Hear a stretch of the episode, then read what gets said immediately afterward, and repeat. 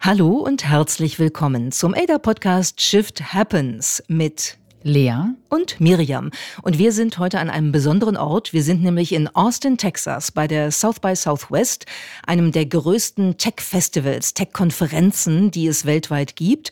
Seit vielen Jahren kommen wir hierher, um zu schauen, was passiert eigentlich im Technologiefeld, auch im gesellschaftlichen Umfeld. Wie entwickeln sich die Dinge? Was sind die Trends, die man absehen kann? Und äh, das haben wir auch in diesem Jahr natürlich vor und berichten darüber.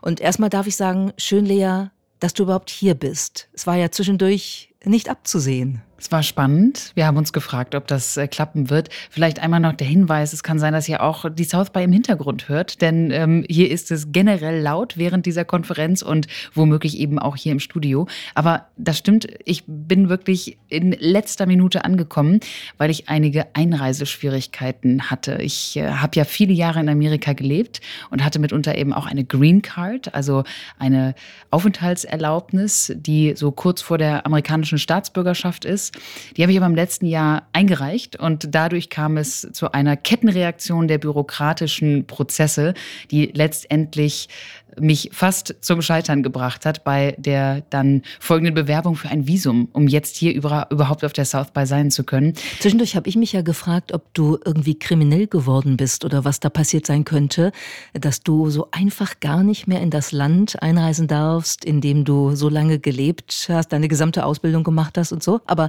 es war eigentlich nur ein Bürokratie-Limbo, in dem du drin gesteckt hast. Also man kann sagen, es lag eigentlich nur daran, dass eine gewisse amerikanische Behörde meinen Briefumschlag aus dem letzten Jahr bis letzte Woche faktisch noch nicht geöffnet hatte. Aber das, das ist ja ganz normal, dass das man drei Monate braucht, um einen Brief aufzumachen. Und, und dann eine E-Mail mit vier Zeilen zu schreiben, um das zu bestätigen. Das war wirklich also der Knackpunkt, dass ich diese E-Mail noch nicht bekommen hatte. Und das war natürlich wirklich Wahnsinn, weil weder die US-Botschaft in Berlin noch irgendjemand meiner Kontakte und äh, Verbindungen und Freunde konnte mir wirklich dabei helfen, das zu beantworten, wie es sein kann, dass man wirklich monatelang darauf warten musste. Aber es hat letztendlich noch geklappt. Und ich bin also in letzter Minute zur South by gekommen und bin jetzt sehr froh, hier zu sein. Und man sieht, auf dem Weg zu einer Konferenz über die modernsten Zukunftstechnologien scheitert man an einer ganz alt hergebrachten E-Mail, die einfach nicht da ist.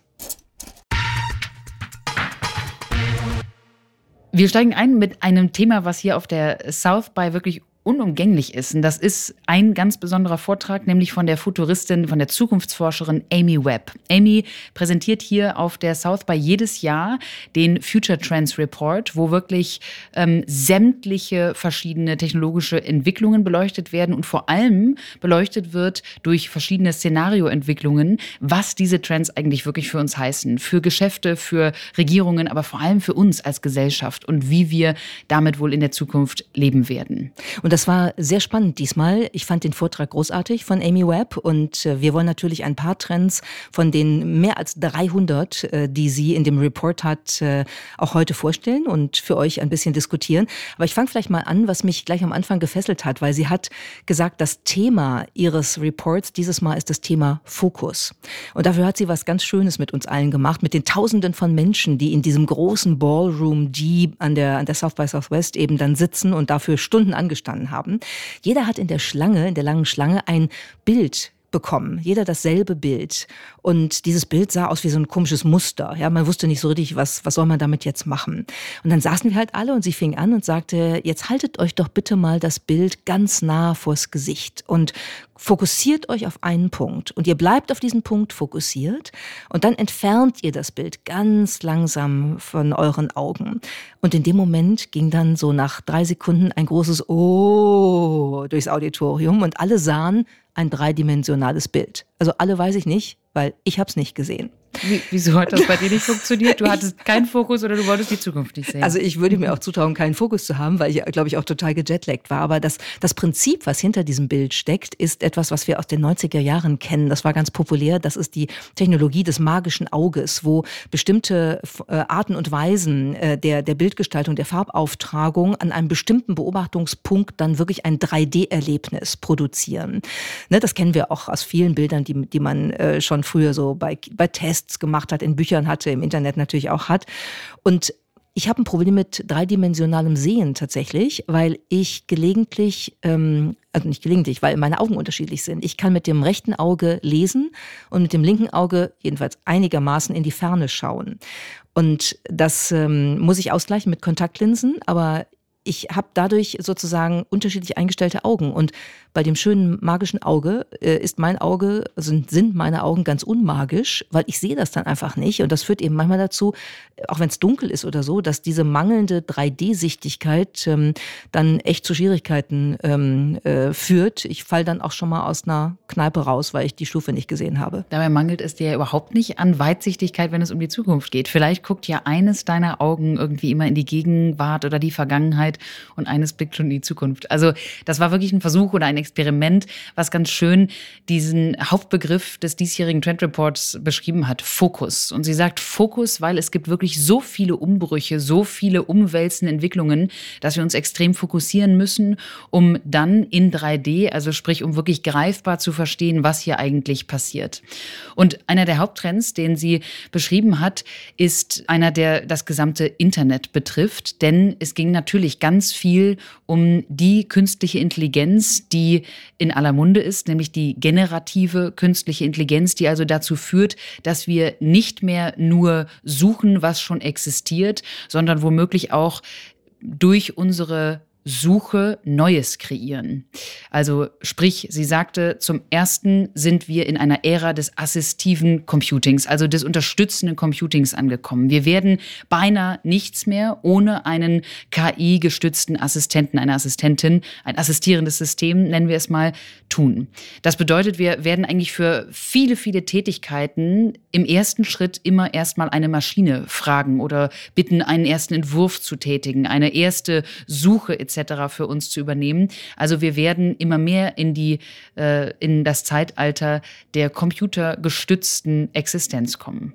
Ja, die Suche ist ja jetzt schon, äh, wenn man zum Beispiel Bing installiert hat und äh, das schon nutzen kann, ist ja jetzt schon als Konversation eben auch möglich, äh, wie du gesagt hast. Aber was natürlich darüber hinaus auch ja spannend ist, das hat Amy letztes Jahr schon ein bisschen angedeutet, dass wir auch gar nicht mehr die Realität durchsuchen, sondern dass wir auch in der Suche Realität schaffen. Also das Beispiel, ähm, ich hätte gerne ein paar Sneakers, die aus meinen drei Lieblingsfarben zusammengesetzt sind, die mir ein leichtfüßiges Aussehen geben, die nicht aussehen wie Sneakers einer bestimmten großen Marke und die irgendwie was Japanisches haben. Ja, und das könnte eine Suche sein. Und dann kreiert generative KI eben ein solches Sneakerpaar oder sogar verschiedene Modelle davon, die es alle so noch nicht gibt und wir könnten sie dann produzieren lassen. Das heißt, Suche ist nicht mehr die Reflexion von Wirklichkeit, die im Internet abgebildet ist, sondern Suche ist auch die Schaffung neuer Wirklichkeit, die durch Technologien dann ins Internet und in unser Leben hineingebracht wird. Das ist schon ein interessanter, paradigmatischer, nicht Wechsel, aber eine paradigmatische Erweiterung. Und in dem Zusammenhang ist natürlich auch beim Thema generative KI immer wieder der, der Begriff Text to Something aufgekommen. Also wir haben jetzt in den letzten Wochen viel von äh, Text to Speech oder Text to Image äh, gesprochen, wo also verschiedene KI-Systeme, beispielsweise Midjourney und Descript, in der Lage sind, im ersten Fall Bilder, im zweiten Fall Audioclips zu erstellen.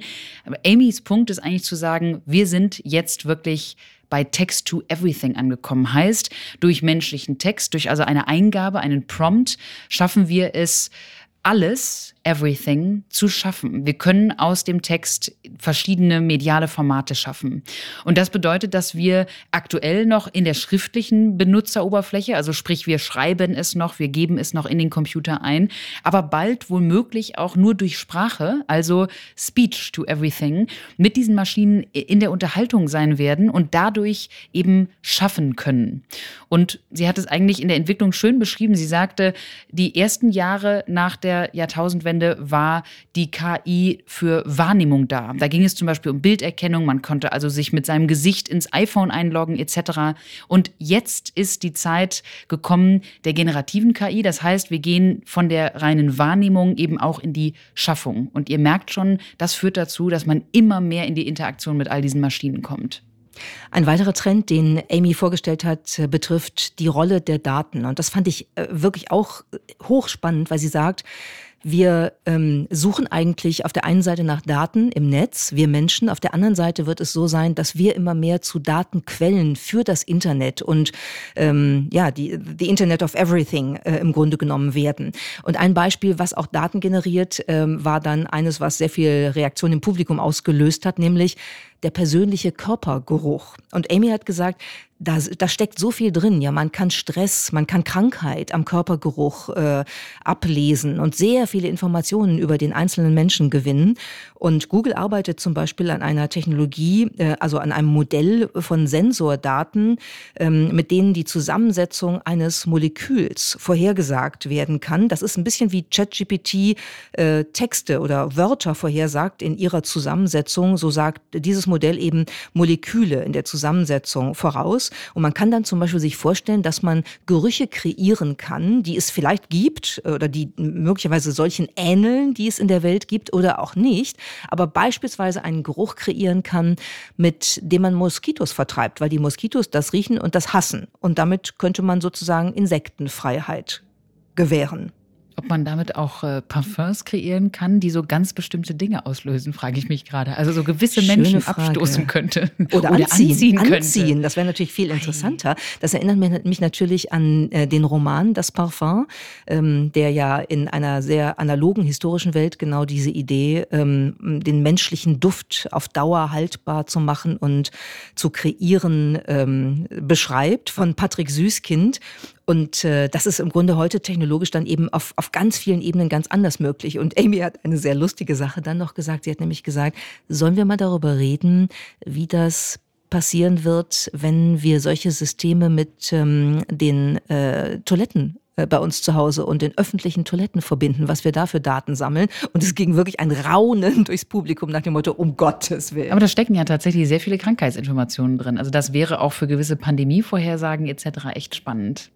Ja, und zu guter Letzt hat Amy nochmal unterstrichen, einen Punkt, den wir natürlich aus den letzten Jahren schon kennen, aber der jetzt nochmal durch diesen Durchbruch im Bereich der künstlichen Intelligenz ähm, verstärkt worden ist. Und das ist die digitale Kluft, die hier entstanden ist, weil es für viele, viele Menschen in ihren Aufgaben, in ihrer Arbeitsweise wahnsinnig wichtig sein wird, wirklich zu verstehen, was diese Systeme eigentlich können und was auch nicht. Also wozu sie einzusetzen sind und wie man sie übrigens auch am effektivsten einsetzt einsetzt. Also wir haben in den letzten Wochen viel über das Prompt Engineering gehört, also über die Fähigkeit zu wissen, wie eine Aufforderung, eine Instruktion an solche KI-Anwendungen eigentlich wirklich zu dem gewünschten Output führt. Also sprich, wie man mit wahnsinnig viel Detail beispielsweise und auch den richtigen Beschreibungen und Angaben vom Stil oder vom Genre wirklich beispielsweise in der Bildgenerierung tolle Bilder kreieren kann, die genau in die Richtung der eigenen Vision gehen gehen. Aber dafür muss man eben wirklich wissen, wie man diese Prompts eigentlich formulieren kann.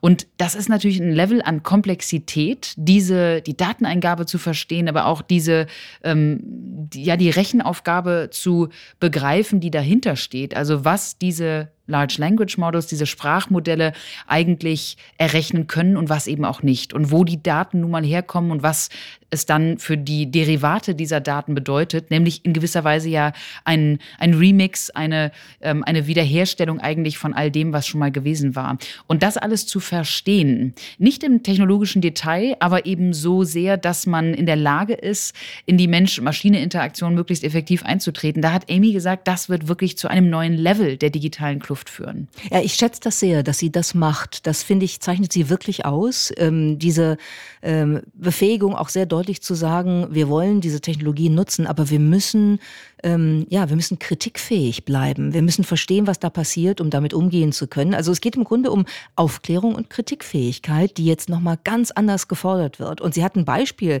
äh, uns äh, gegeben, das war wirklich, es war unfassbar, ne, was auch im Hinblick auf Biases solcher generativen äh, KI-Systeme natürlich relevant ist und auch äh, bis hin zu Miss- oder Desinformation reichen kann. Sie hat gesagt, äh, sie hat mit Midjourney rumgespielt, also einem dieser Bildgenerierungs-KI-Systeme. Ähm, äh, und sie hat gesagt, äh, gib mir mal ein Bild ähm, eines CEOs einer äh, großen Company. Dann vier Bildvorschläge, vier Männer, vier weiße Männer.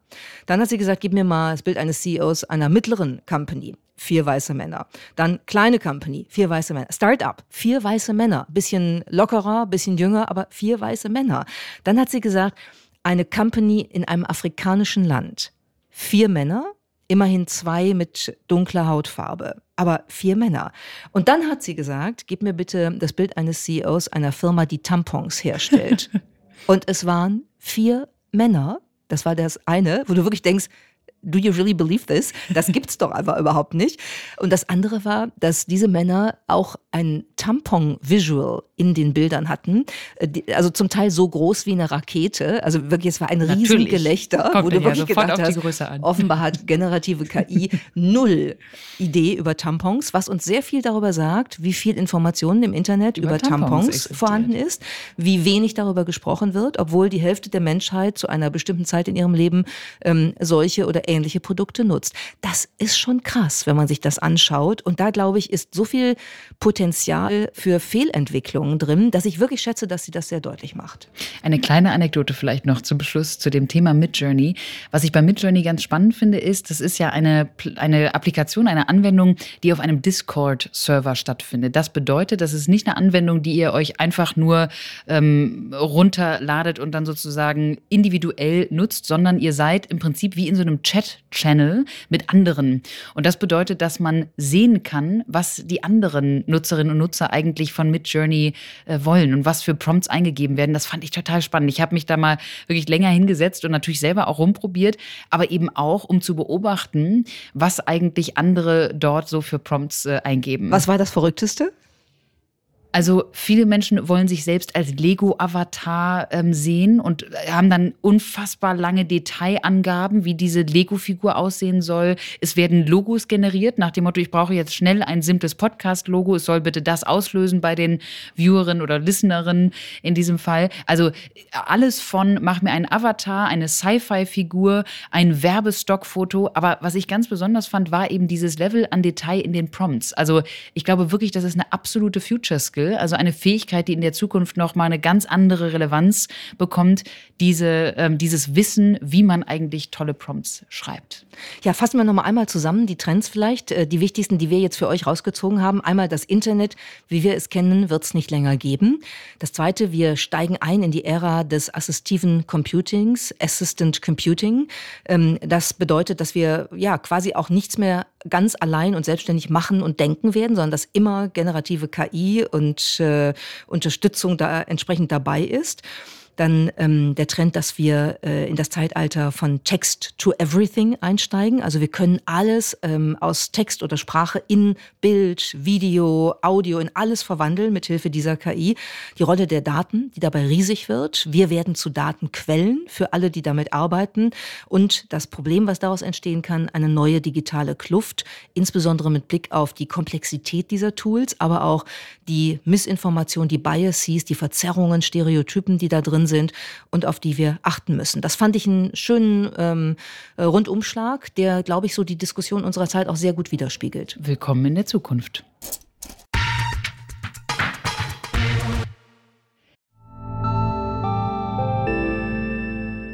Werbung.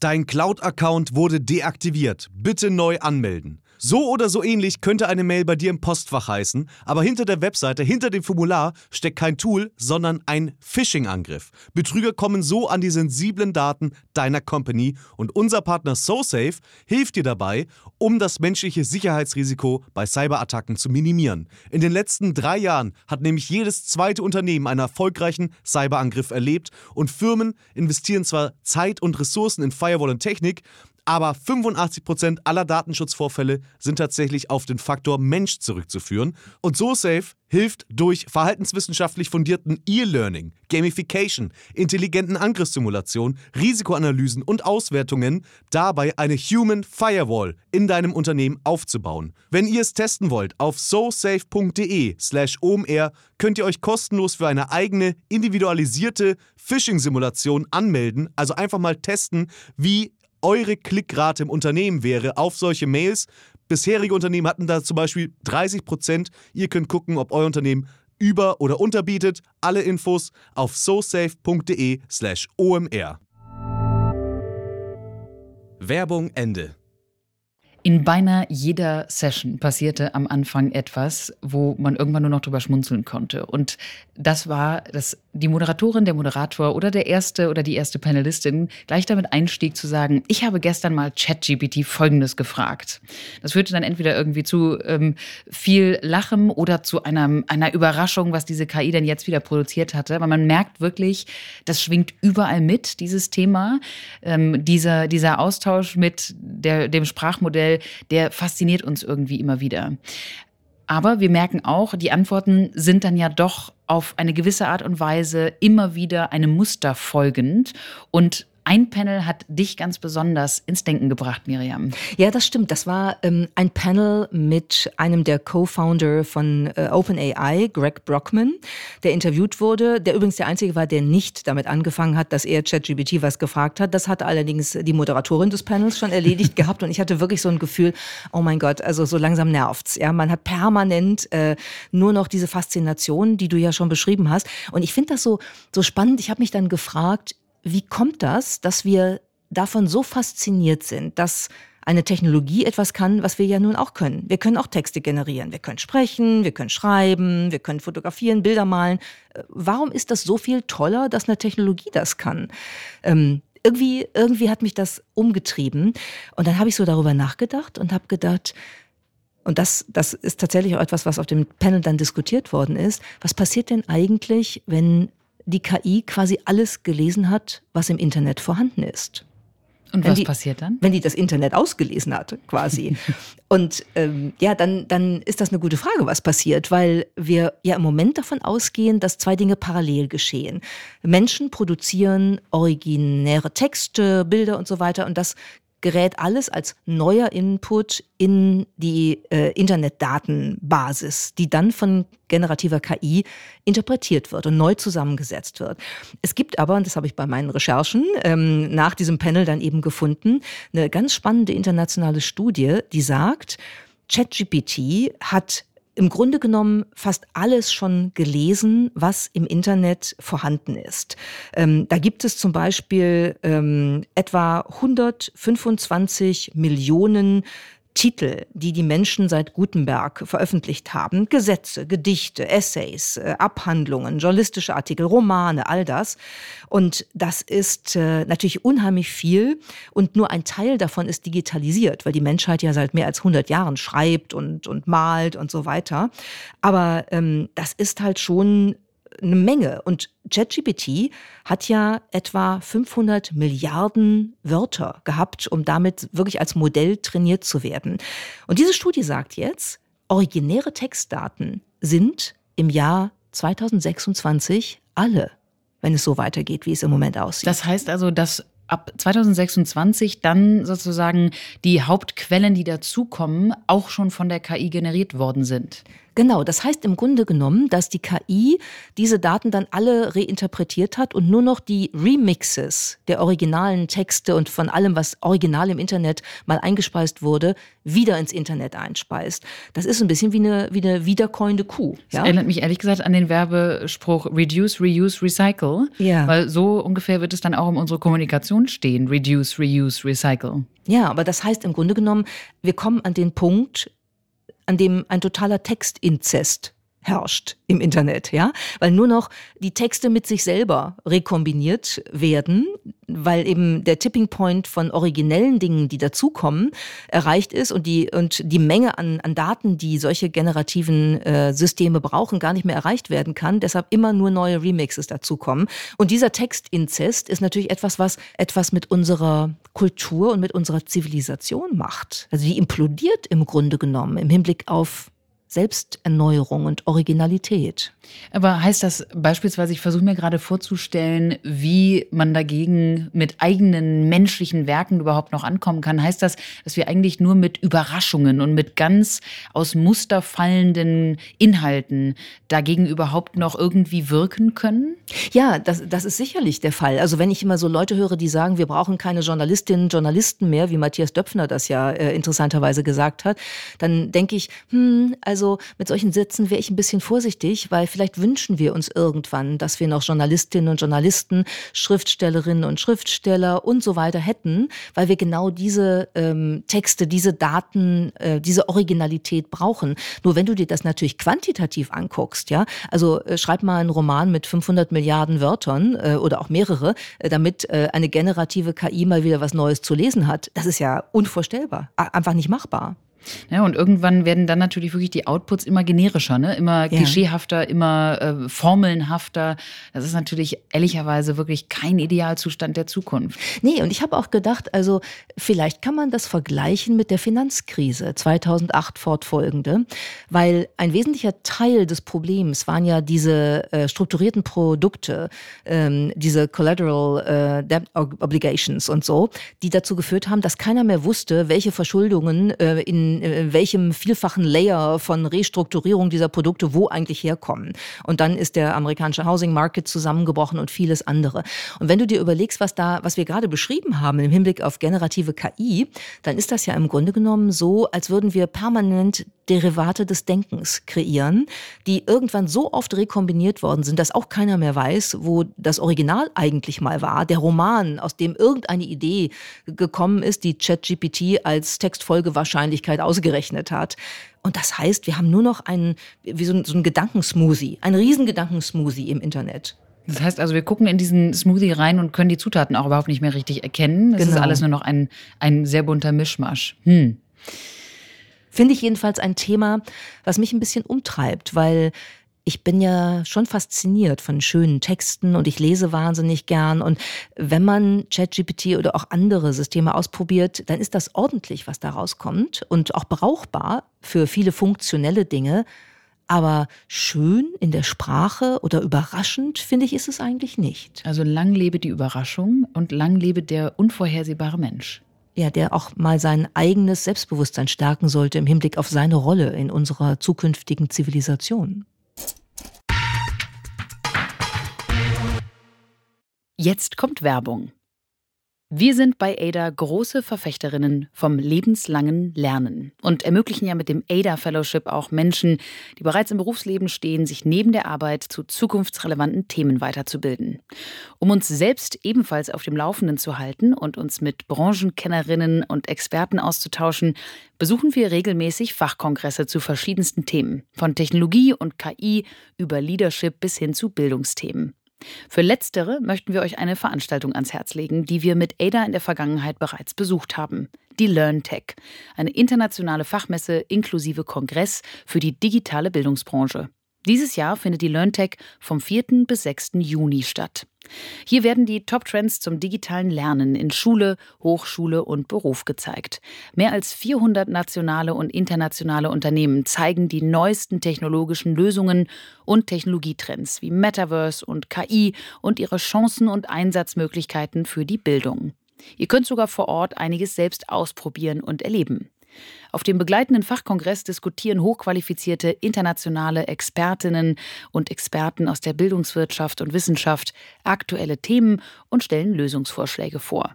Mit dem Rabattcode minus 20 erhaltet ihr 20 Euro Rabatt auf alle Messetickets. Also, sichert euch jetzt euer reduziertes Ticket für die LearnTech 2024 vom 4. bis 6. Juni. Das war Werbung.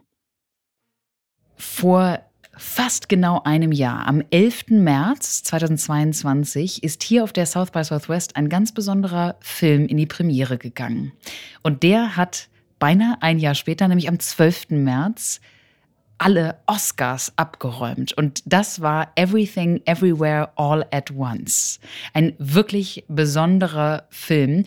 Und der hat jetzt in vielerlei Hinsicht wirklich auch einen Wendepunkt mit sich gebracht. Es war eine Zeitenwende, sicher bei den Oscars, denn es haben so viele Schauspieler und Schauspielerinnen mit asiatischem Hintergrund einen Oscar gewonnen wie noch nie zuvor. Ganz besonders natürlich die Hauptdarstellerin dieses Films, Michelle Yeoh. Sie ist die erste, die chinesische Abstammung ist, die erste Schauspielerin, die jetzt einen Oscar gewonnen hat. Sie ist 60 Jahre alt und damit ja auch, muss man leider sagen, in Hollywood durchaus ähm, nicht dem Durchschnittsalter entsprechend, was das Ganze noch besonderer macht.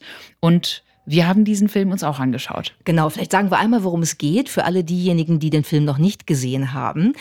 Ähm, es geht um eine Chinesin, nämlich Evelyn Wang, äh, gespielt von Michelle Yeoh eben. Und äh, die betreibt in den USA einen Waschsalon. Und sie lebt eigentlich ein sehr beschauliches Leben mit so ganz üblichen Alltagsproblemen, mit denen wir alle mal zu tun haben. Und dann kommt eine Steuerprüfung äh, über ihren Waschsalon. Und im Zuge dieser Steuerprüfung wird Evelyn plötzlich in ein Multiversum katapultiert. Und sie erfährt, dass sie die Fähigkeiten ihrer selbst in den einzelnen Universen ganz unterschiedlich ausleben kann, dass sie die adaptieren kann, dass sie sie miteinander verknüpfen kann. Und damit nicht genug, sie ist auch die Einzige, die dieses Multiversum vor einem schlimmen Verbrecher bewahren kann. Um also die Welten zu retten, dieses Multiversum zu retten, startet Evelyn eine atemlose Jagd durch die Dimensionen ihrer vielfältigen Leben. So, das klingt jetzt schon ziemlich kompliziert, ist es auch. Trotzdem, wir haben den Film gesehen und das war ich glaube, ich muss ehrlich sagen, für mich war das die seltsamste Filmerfahrung, die ich je hatte.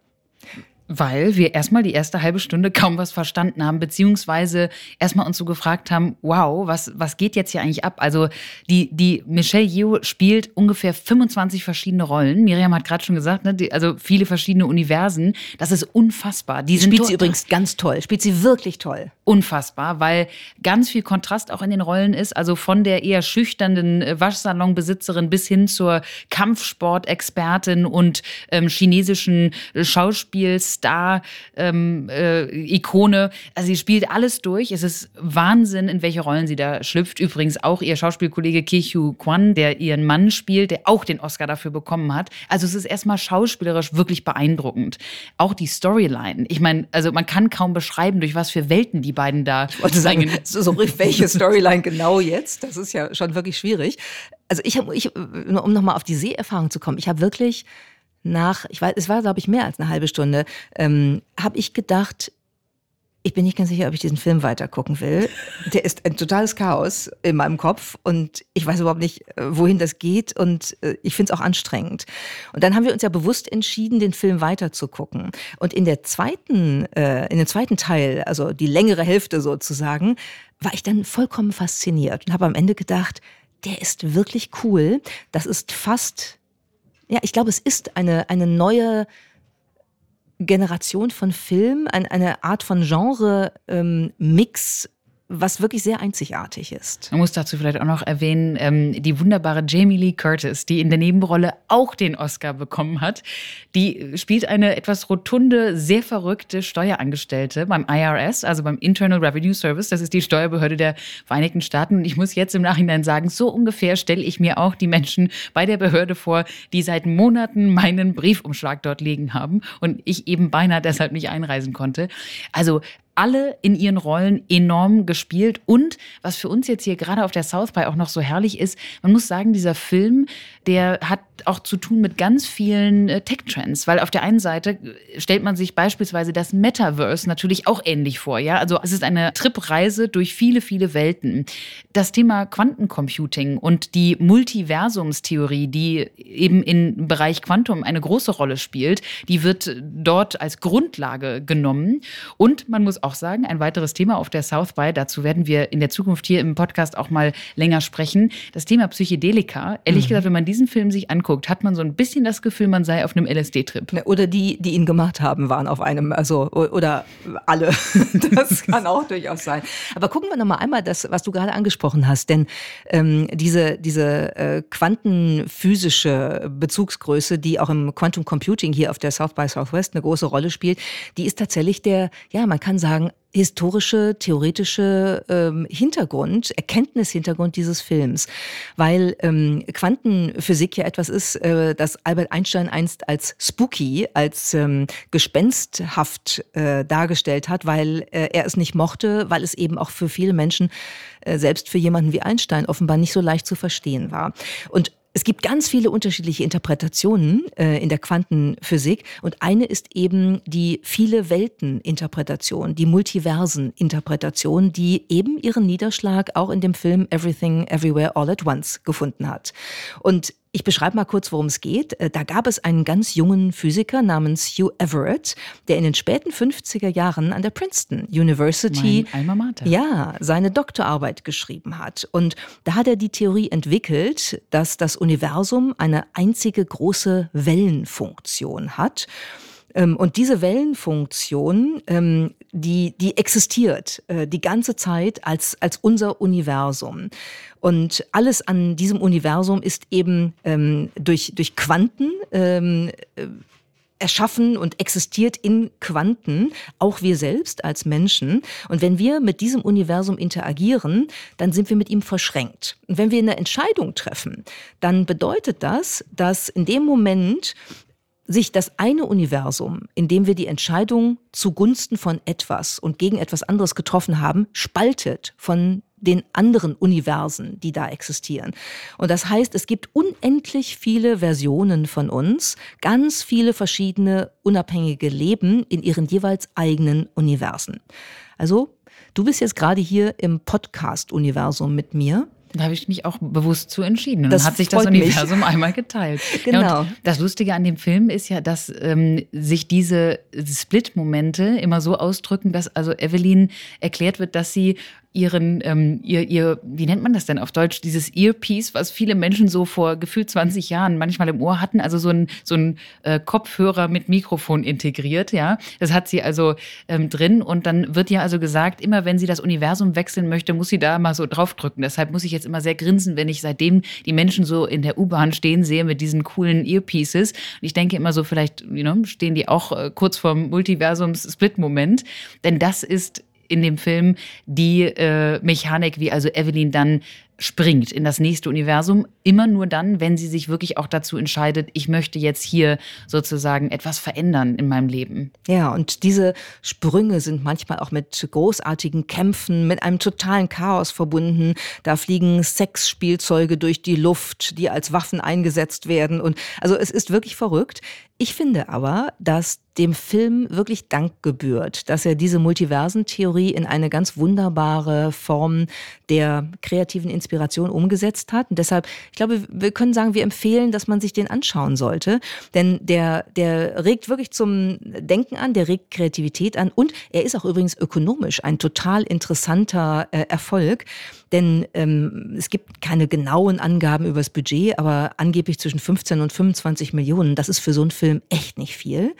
Und er hat ähm, Box-Office-mäßig ähm, mehr als 100 Millionen eingespielt. Also wenn wir mal einen Vergleich nehmen, äh, der erste Matrix-Film hat 65 Millionen äh, gekostet in der Produktion gegenüber 15 bis 25 und Matrix Reloaded hat 150 Millionen gekostet. Und dieser Film benutzt eben ganz viele so bisschen Trash-Art-Ansätze auch. Und ich finde das echt kategorisch interessant. Ich finde es ähm, von, der, von dem Hintergrund der Multiversentheorie interessant. Es ist einfach super gemacht. Und Jamie Lee Curtis als diese Steuerbeamtin mit einem Mut zur Hässlichkeit in ihrem gelben Strickpulli mit einem Bauch, der ihr über die Hose hängt, ist so geil, dass man es sich allein deshalb angucken muss. Und noch zu guter Letzt finde ich auch den Titel grandios, denn man muss hier auf der South by sagen, dass man das Gefühl hat, in dieser sehr ähm, vollen, chaotischen, hektischen Konferenz, dass man auch konstant Everything Everywhere All at Once empfindet. Also auch das ist irgendwie ein echt schöner Titel. Also eine wärmste Empfehlung von uns, euch diesen Oscar-prämierten Film anzuschauen. Lea, in unserer Überraschung in dieser Folge bleiben wir. Nee, das sage ich jetzt gar nicht, weil dann habe ich schon was verraten. Ich frage einfach und ich hoffe, dass du es nicht weißt. Alles andere würde mich echt flashen. Was ist Tokusatsu? Das ist das Ramen-Gericht, was wir gleich zu uns nehmen wollen, nehme ich an. Das ist sehr schön und spontan geantwortet. Ist es nicht? Ähm, obwohl, wer weiß, vielleicht finden wir eins, was so genannt ist. Das ist ein japanisches Kinogenre, das ähm, so legendäre Kreaturen wie Godzilla oder äh, Giant Robo hervorgebracht hat. Und das ist so ein bisschen so eine trashige Special Effects Kino Masche, die unfassbar erfolgreich war. Wenn man sich das anschaut, wenn man sich die Filme anschaut, dann denkt man so ein bisschen ähm, an so handgemachte Monster aus den 60ern.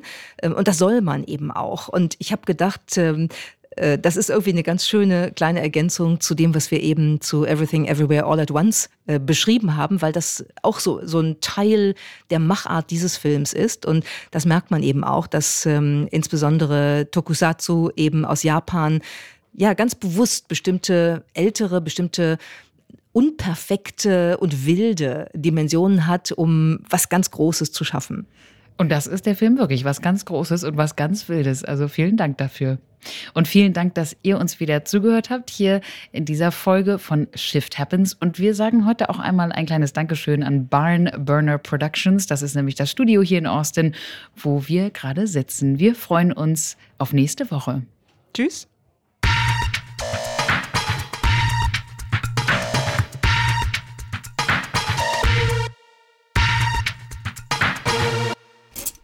Shift happens.